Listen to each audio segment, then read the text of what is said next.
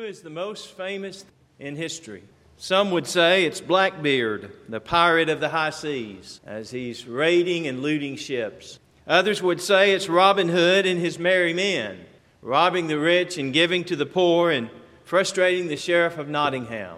Or maybe it's Jesse James, the bank robber of the Old West. Some would say it's Barabbas, the one who was released instead of Jesus, who was both a murderer and a thief. They all have their place on the list of thieves, but none of them matches the thief that we're discussing tonight. He's the most famous thief in history. I say that because it seems to be that whenever we have a Bible study with someone and we approach the matter of baptism, they will bring up this thief. They'll say, What about the thief on the cross? Now, they have been taught by those that are leading them that baptism is not required for salvation. And they have been taught that the thief on the cross is an example of someone who was saved without being baptized. And so that's why they bring that matter up, because that's what they have been taught to do. And it is necessary for us as Christians to be able to address that matter and to be able to answer that matter that we might keep this thief from stealing their salvation, that they might truly understand what God requires of them. And so tonight, we want to ask three questions and answer them. The first question is Was he saved? The second question is Was he baptized? And the third question is What does that mean for you and for me? And if we answer those three questions, then I think we will understand what the Bible teaches about the thief on the cross. First of all, was he saved? I think that's the easiest of the three questions to answer. It seems to me that that, that answer is, is very obvious from the text. In Luke chapter 23, in verses 39 through 44, we read about this thief. And we read that as this thief was dying on the cross next to Jesus, that he called out to Jesus and he said, Lord, remember me when you come into your kingdom. Simple request. Just a few words that he utters in the direction of Jesus Lord, remember me when you come into your kingdom. He wants to be remembered, he does not want to be forgotten. That brings up a number of Bible stories for us. It brings up the story of Joseph when Joseph was in Egypt. You remember that Potiphar's wife lied about Joseph, and so Joseph ended up in prison. And while he was in prison, there are two other guys that came to prison a butler and a baker. And they had a dream, and Joseph was able to interpret their dream. The baker is not going to be restored to his position he's going to lose his life, and the birds are going to come and pluck his flesh from his bones. But the butler, he's going to be restored. And Joseph says to the butler, When you're restored, remember me. But the Bible says that the butler forgot to mention Joseph. It was a number of years when Pharaoh had a dream that he could not interpret. Then this butler remembered Joseph. And Joseph comes and tells Pharaoh his dream. This thief is saying to Jesus, Don't be like that butler. Don't forget about me when you come into your kingdom. I want you to remember me. Reminds me of Ruth. Reminds me of, of Hannah, rather, in 1 Samuel chapter 1 in verse 11. You remember that Hannah desperately wanted a child.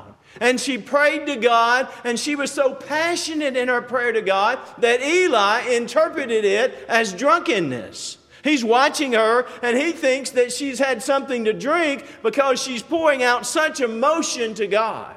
She's asking God to remember his handmaiden, not to forget his handmaiden, but to grant her request. Her request is for a child. Her request is for a son. She'll name that son Samuel and she'll give that son to God. God's going to hear and answer her request. He's not going to forget about her. In Psalm 9 in verse 12, the Bible says, the psalmist says, that God remembers the cry of the humble.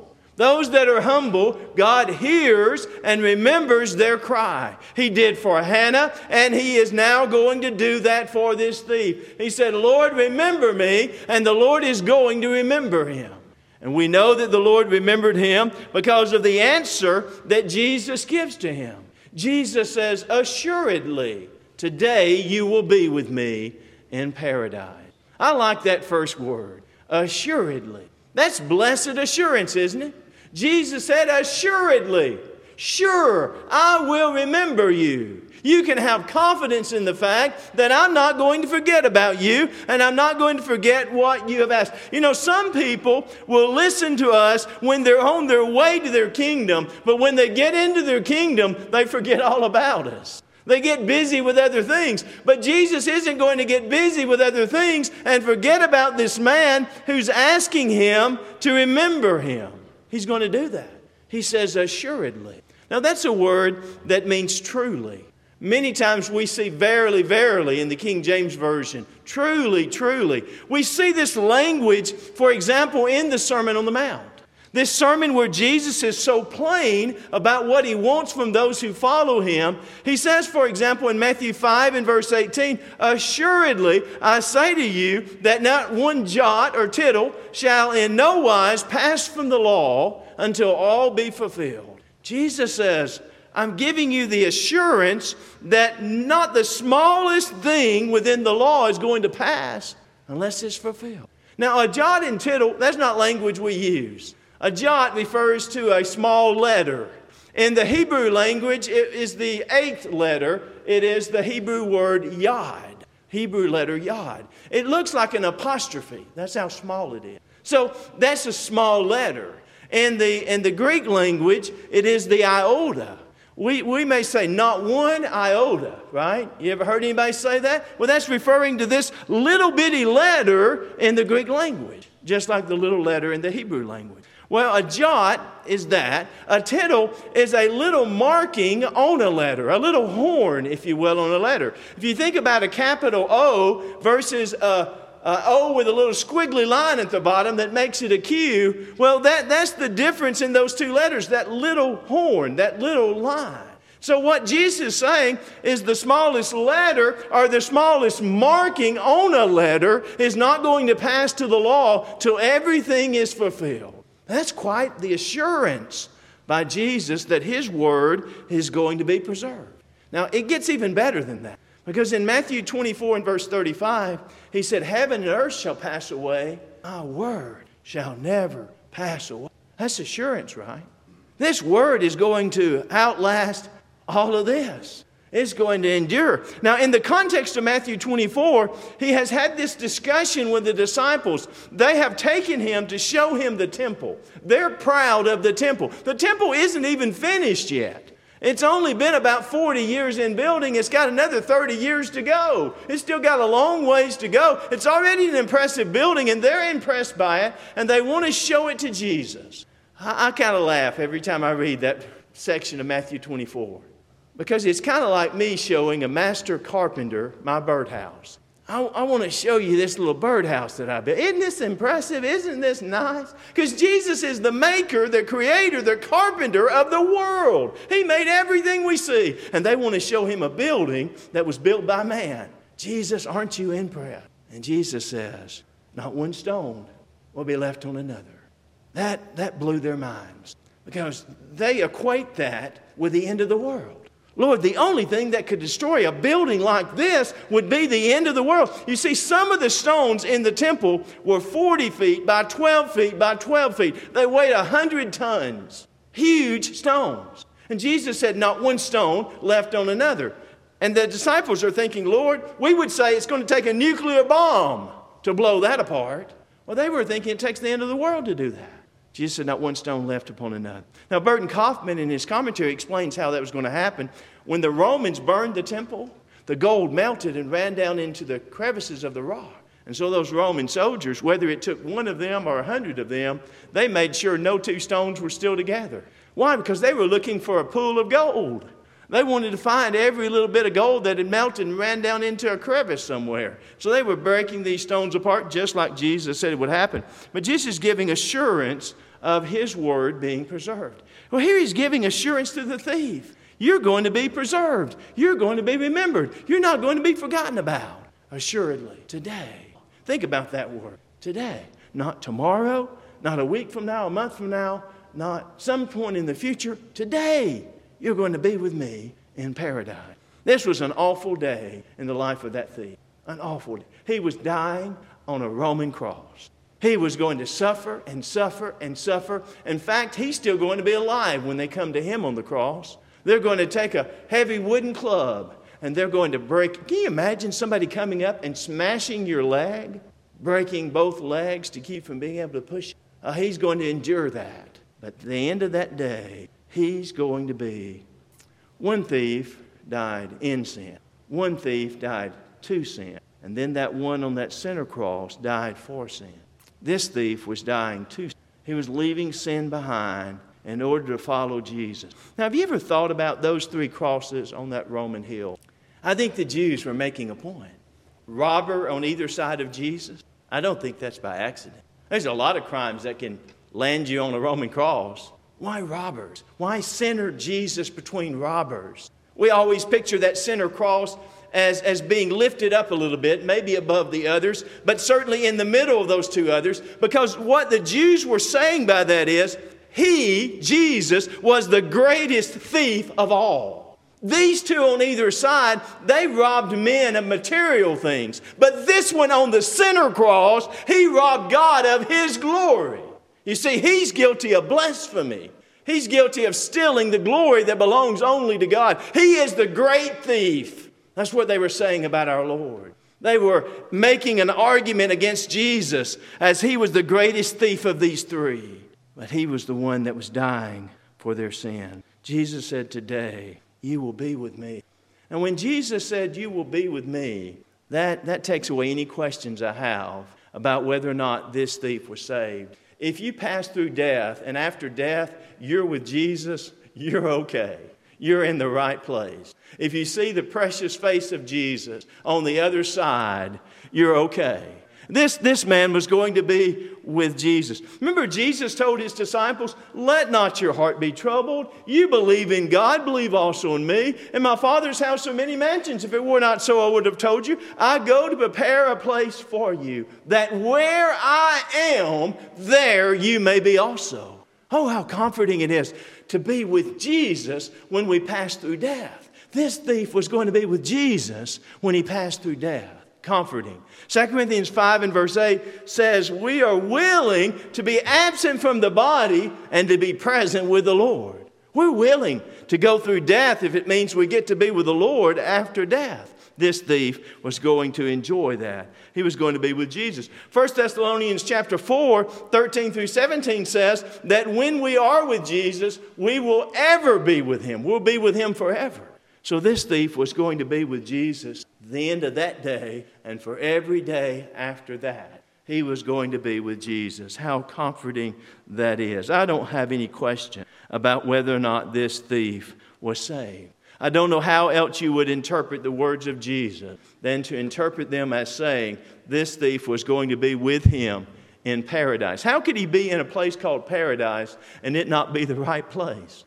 I mean, that, that's a wonderful place. That's everything as it ought to be, and this thief was going to be there at the end of this day. So the first question is Was he saved? I'm confident that he was. The second question, though, is more difficult Was he baptized?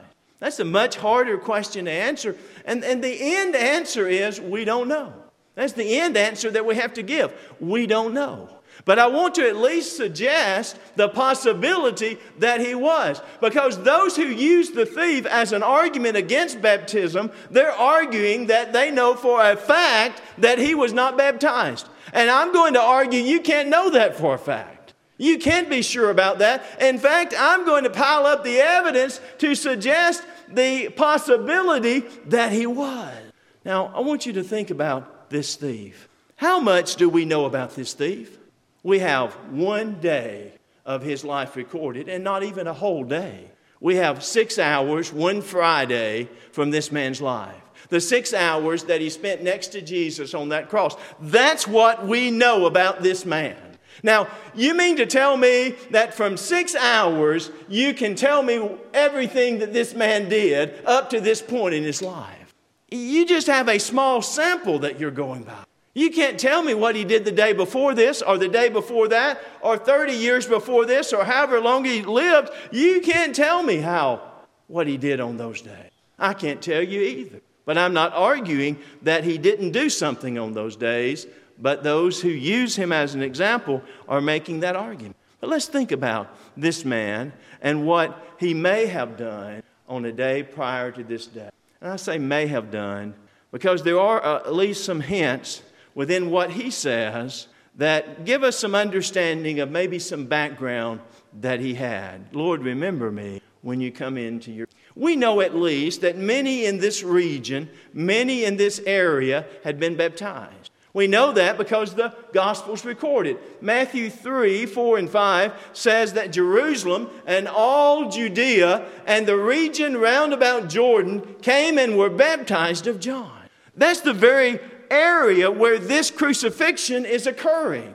This thief is being put to death in this area where John had done so much of his work. Could he have been one of those that were baptized by John? We know that multitudes were baptized by John. Luke chapter 3 and verse 7 tells us that multitudes came out and were baptized of him. But that just, that's just referring to the ones that John baptized. John chapter 4 and verses 1 and 2 says Jesus baptized more than John did. So here's John baptizing multitudes, but Jesus baptized even more than John did. Now, Jesus didn't personally do the baptizing, but he was the one that was preaching, and his disciples baptized them, and they baptized more than John ever did. So when you put together all those that John baptized and all those that Jesus baptized, what is the possibility that maybe this man was one of them? At least the possibility is there. And I want to suggest why I think that possibility is there. What did this man say in his statement? Remember me when you come into your kingdom. He was expecting Jesus to come into a kingdom. Now, why was he expecting that? Well, some might say, well, every Jew expected that. Yeah, most Jews did. Most Jews were expecting a messianic kingdom. If they knew the Old Testament, they were. Zechariah chapter 9 and verse 9 says, Your king is coming to you. He's coming with as a just man. He's coming with salvation. He's coming riding upon the colt of an ass. You, you're going to see him. He's going to come in this way. You know what occurred in Luke chapter 19? Jesus entering Jerusalem in that very way. Had this man been in that crowd, had this man seen that? I want you to think, just think with me and consider the possibility. When Jesus entered into Jerusalem, what kind of a crowd was there? Oh, they, they, they were everywhere. They were laying garments in front of him. Hosanna, Hosanna, Hosanna. I mean, they're excited, and there's a lot of them. Now, if you're a thief, where do you want to be? If you're a pickpocket, where do you want to be? You want to be where all the people are, and you want to be where all the people are watching and distracted by something so that it's easier for you to take what they have. Could this man have been in the crowd taking advantage of the situation? As they were gathered there shouting for Jesus? Had he been there collecting, collecting, collecting? Maybe he had been arrested having done that, and now he is on a cross next to Jesus. What if he had been baptized by Jesus? At least the possibility is there that he was baptized by Jesus. What if this man hanging next to Jesus on the cross at some point in the past had given up his sin only to go back to it? You know, Paul said, Let him that stole steal no more. Perhaps hearing Jesus, he had repented of stealing, he had left stealing behind, but at some point after that point, he had gone back to doing that again. And here he is dying next to Jesus in that very sin that he had one time left behind. I don't know that, but I know that there will be people who will die in the sin that they supposed to have years ago left behind. I know that will happen. Maybe this man was one of those. But this man was certainly looking for a kingdom. Well, if he's looking for a kingdom, he's got to be looking for a king. Guess what they have written above the head of Jesus? King of the Jews. Identified him as king. But maybe this man knew Jesus was king for other reasons. I want to suggest how he might have known that. You remember what John was preaching, Matthew 3 1 and 2? Remember what Jesus was preaching, Matthew 4 17? Repent ye, for the kingdom of heaven is at hand. It's interesting. The book of Malachi ends, and we have 400 years of silence. No prophet from God, no utterance from 400 years. All these generations come and go, no word from God. In the Old Testament, a priest brought a sacrifice from the people to God. A prophet brought a message from God to the people. That's the difference in a priest and a prophet. One is going from man to God, the other is going from God to man, and there had been no man coming from God with a message, no prophet, until John the Baptist appears on the scene. He's the voice of one crying in the wilderness, and he's saying, Repent ye, for the kingdom of heaven is in. The first word out of John was repent. Repent. 400 years, the first word that God said is repent. He's turning the hearts of the fathers back to the children. He's getting their focus back where it's supposed to be. And he says, Repent, for the kingdom of God is here, it's at hand. You better repent if you want to be a part of the kingdom of God. Now, what is this man talking about on the cross? He's talking about the kingdom.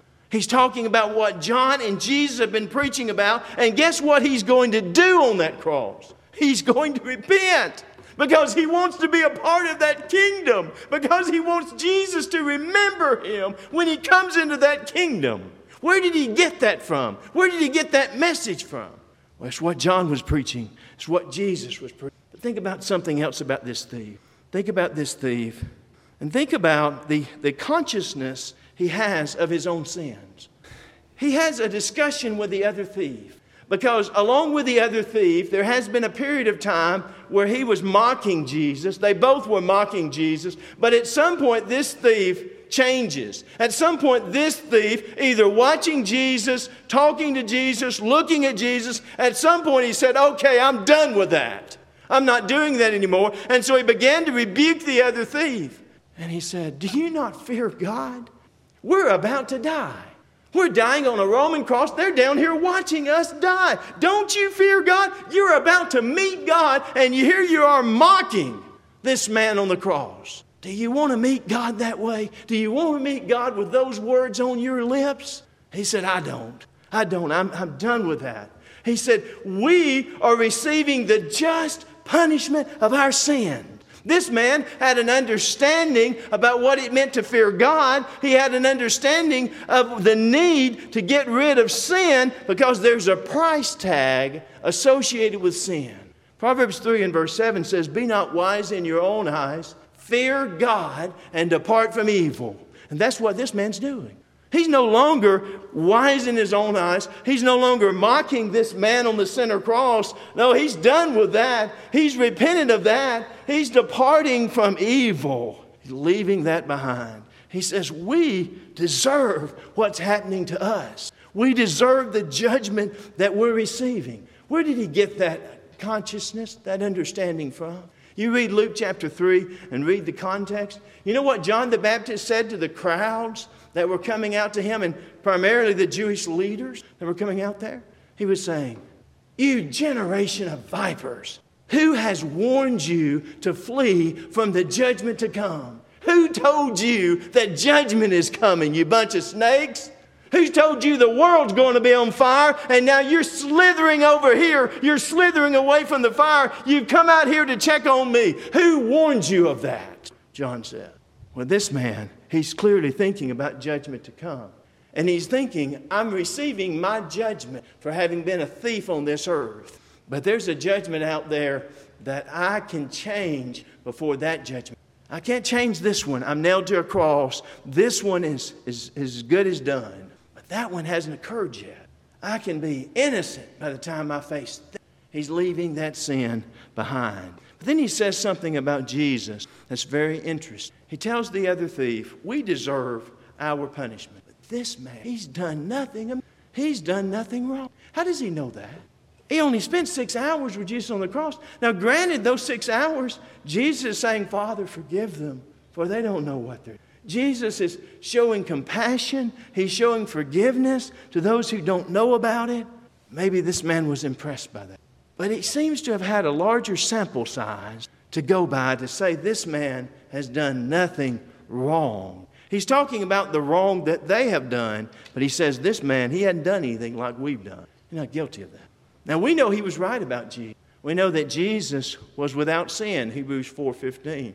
We know that he was the lamb without spot, 1 Peter 1, 18 and 19. This man seems to have known the life of Jesus and to be able to say of Jesus that he was innocent. He had done nothing wrong. There were others, of course, who would render that same judgment of Jesus, but this man seems to have known some things, and that knowledge may very well point to the fact that he had heard John or Jesus he had heard their teaching. He had seen the life of Jesus, seen the way Jesus lived. He had seen how Jesus had cared about other people, and that has made an impression on him. Can I say that he was baptized? No, I cannot say that and be absolutely certain that he was. But I can tell you this you're, you're, you're climbing uphill to try to prove that he wasn't baptized. Now, it's the fact that he wasn't baptized on the cross. I don't read any intermission on the cross. I don't read any point at which they took him down and took him to the Jordan River and baptized him and then put him back on the cross. I don't read that. I don't think that occurred. So if he was baptized, it had to be before this day. But at least the possibility is there that that was the case. Was he saved? Yes. Was he baptized? I don't know. What does that mean for you and for me? Absolutely. You say, really? He preached all of this to say that this doesn't mean anything? Yes, exactly. Now, let me explain why I said that. It means absolutely nothing for us because this man lived on one side of the cross and we live on the other side of the cross. This man lived under one testament and we live under a different testament. You know, a testament is of force after the testator is dead. Hebrews 9 15 through 17. Jesus is having a conversation with this man. Jesus is the testator of the New Testament. But he isn't in force yet because he isn't dead yet. So this man is living and dying under the Old Testament. This man is living and dying on one side of the cross. We're living on the other side of the cross and we'll die at some point on that side of the cross. So to use this man as our example is not, is not fair. It's not correct. To bring that man over and require of him what's required of us isn't correct and we can't go back to his side and do what was required of him. We live on two different sides of the cross. That's important. But I want you to think about something else. I want you to think about the fact that when Jesus died on the cross, the Old Testament was nailed to the cross, and in the shedding of his blood, he purchased the New Testament. Colossians 2:14, Ephesians 2:15 talks about the blotting out of the handwriting of the ordinances that was against us, the taking away of the law of commandments contained in ordinances. That was abolished, that was taken away when Jesus died on the cross. But this man was living on that side of the cross, we're living on the other side of the cross. Jesus' blood had not yet been shed to purchase the New Testament. Matthew 26 and 28, this is, for this is my blood of the New Testament, which he said, for many, for the remission of sins. I want you to think about this. This man lived before the giving of the Great Commission.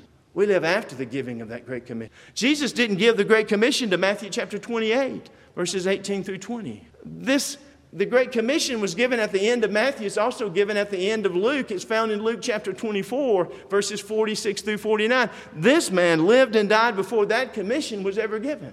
Now, I believe, and I think I can argue the fact, that this man was under the baptism of John. And I think that he had the responsibility to submit to that baptism. I argue that because Jesus had to do that. Matthew 3 13 through 17, we see Jesus submitting to that baptism. Now, Jesus is in a unique category because Jesus has no sin. He has no sins that need to be washed away. John's baptism was for the remission of sins. But Jesus has no sins. So you say, why did he have to be baptized? Jesus gives us the reason. He says, to fulfill all righteousness. I've got to fulfill all righteousness. Now, Psalm 119, 172 says that all of God's commandments are righteousness. So Jesus is submitting to the baptism of John to fulfill all of the commandments of God. God commanded baptism through John. And if you're going to keep God's righteousness, that's what you have to do. Matthew 21, 23 through 27, Jesus is going to deal with their question by whose authority are you doing these things? Jesus said, I'll answer your question, you answer mine. John's baptism, was it from heaven? Was it from men?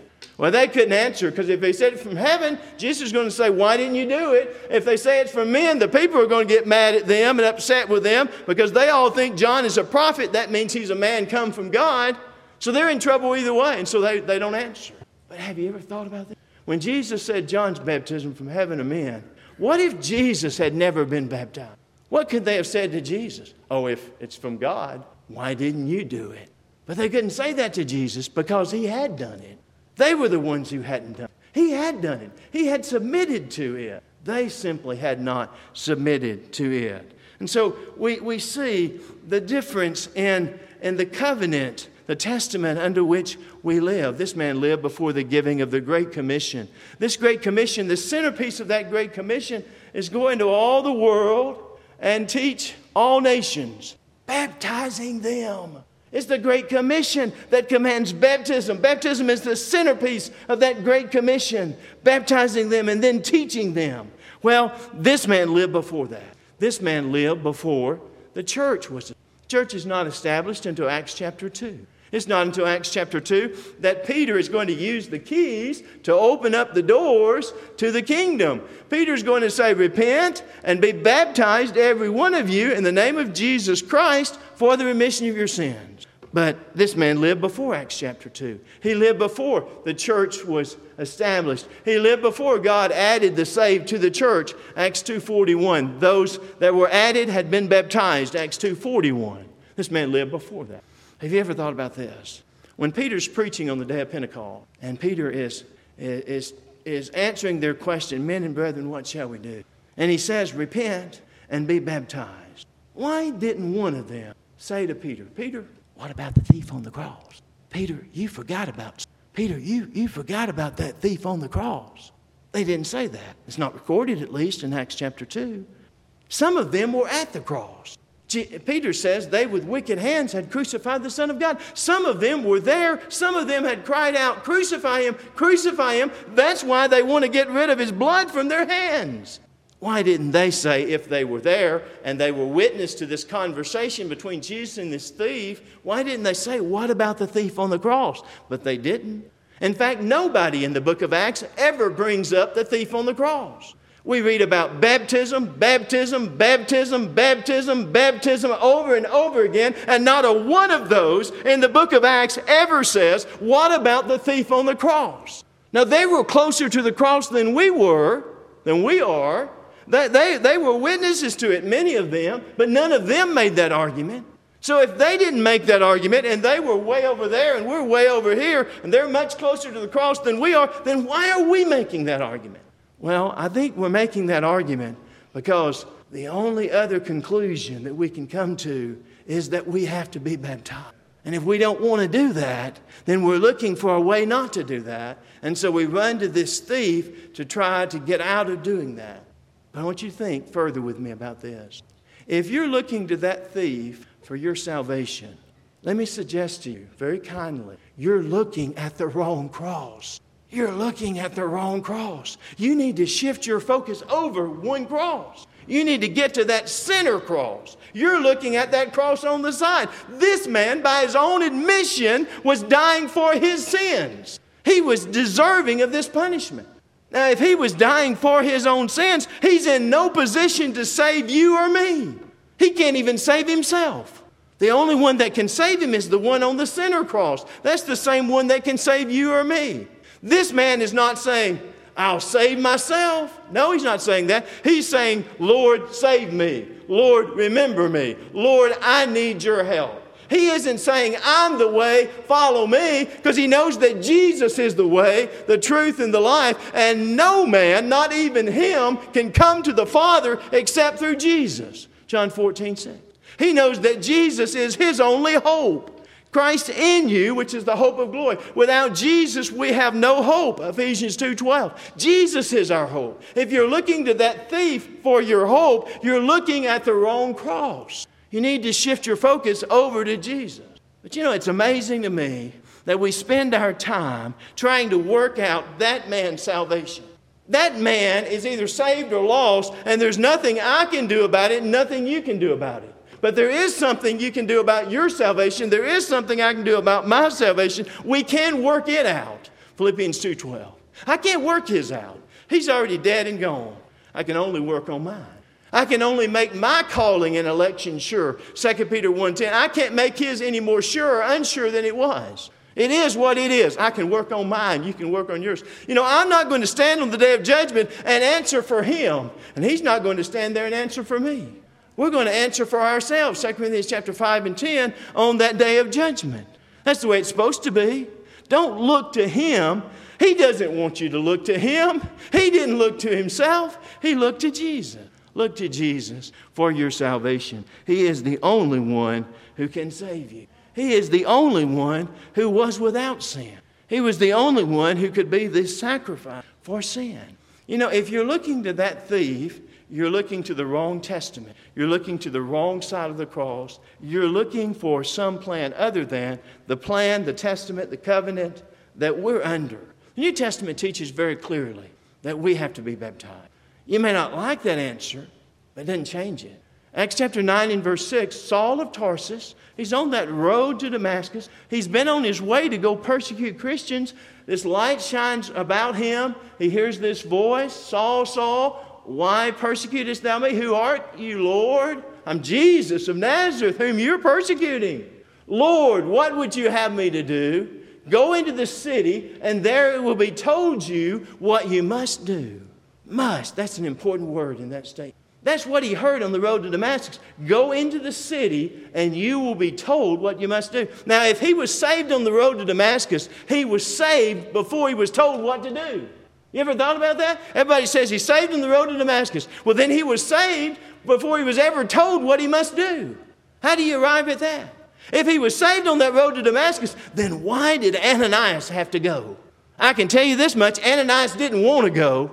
Ananias was scared to death to go. Lord, I have heard all about this man and what this man has done. He didn't say he wouldn't go, but he clearly doesn't want to go. But he's going to go because God wants him. Now, what is he going to tell him when he gets over there? Well, Acts 22 16 tells us what he said. Now, why tarriest thou? Why are you tarrying, Saul? Saul was praying, he was fasting. He said, Why are you tarrying? You need to get up, you need to be baptized, you need to wash away your sins. He's still in his sins. They still need to be washed away. Now, if he was saved on the road to Damascus, if he was saved at the point of faith, what is he doing still in his sins? Why does he need to get up and be baptized to get rid of his sin?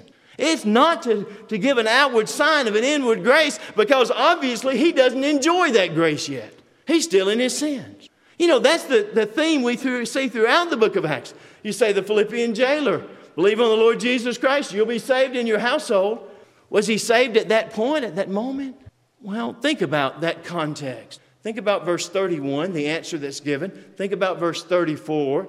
He rejoiced with his household. We have faith at the front end, we have faith at the back end. There's two book bookends faith and faith. We're saved by faith, no argument about that. But to say that we're saved by faith alone, now that's a different deal. We are saved by faith. I won't argue with you about that. I'd, I'd be in a losing argument if I tried to argue about that. We are saved by faith. But what does faith involve? What does faith include? Well, in this man's case, the jailer's case, he washed their stripes. What's that? He put the stripes there.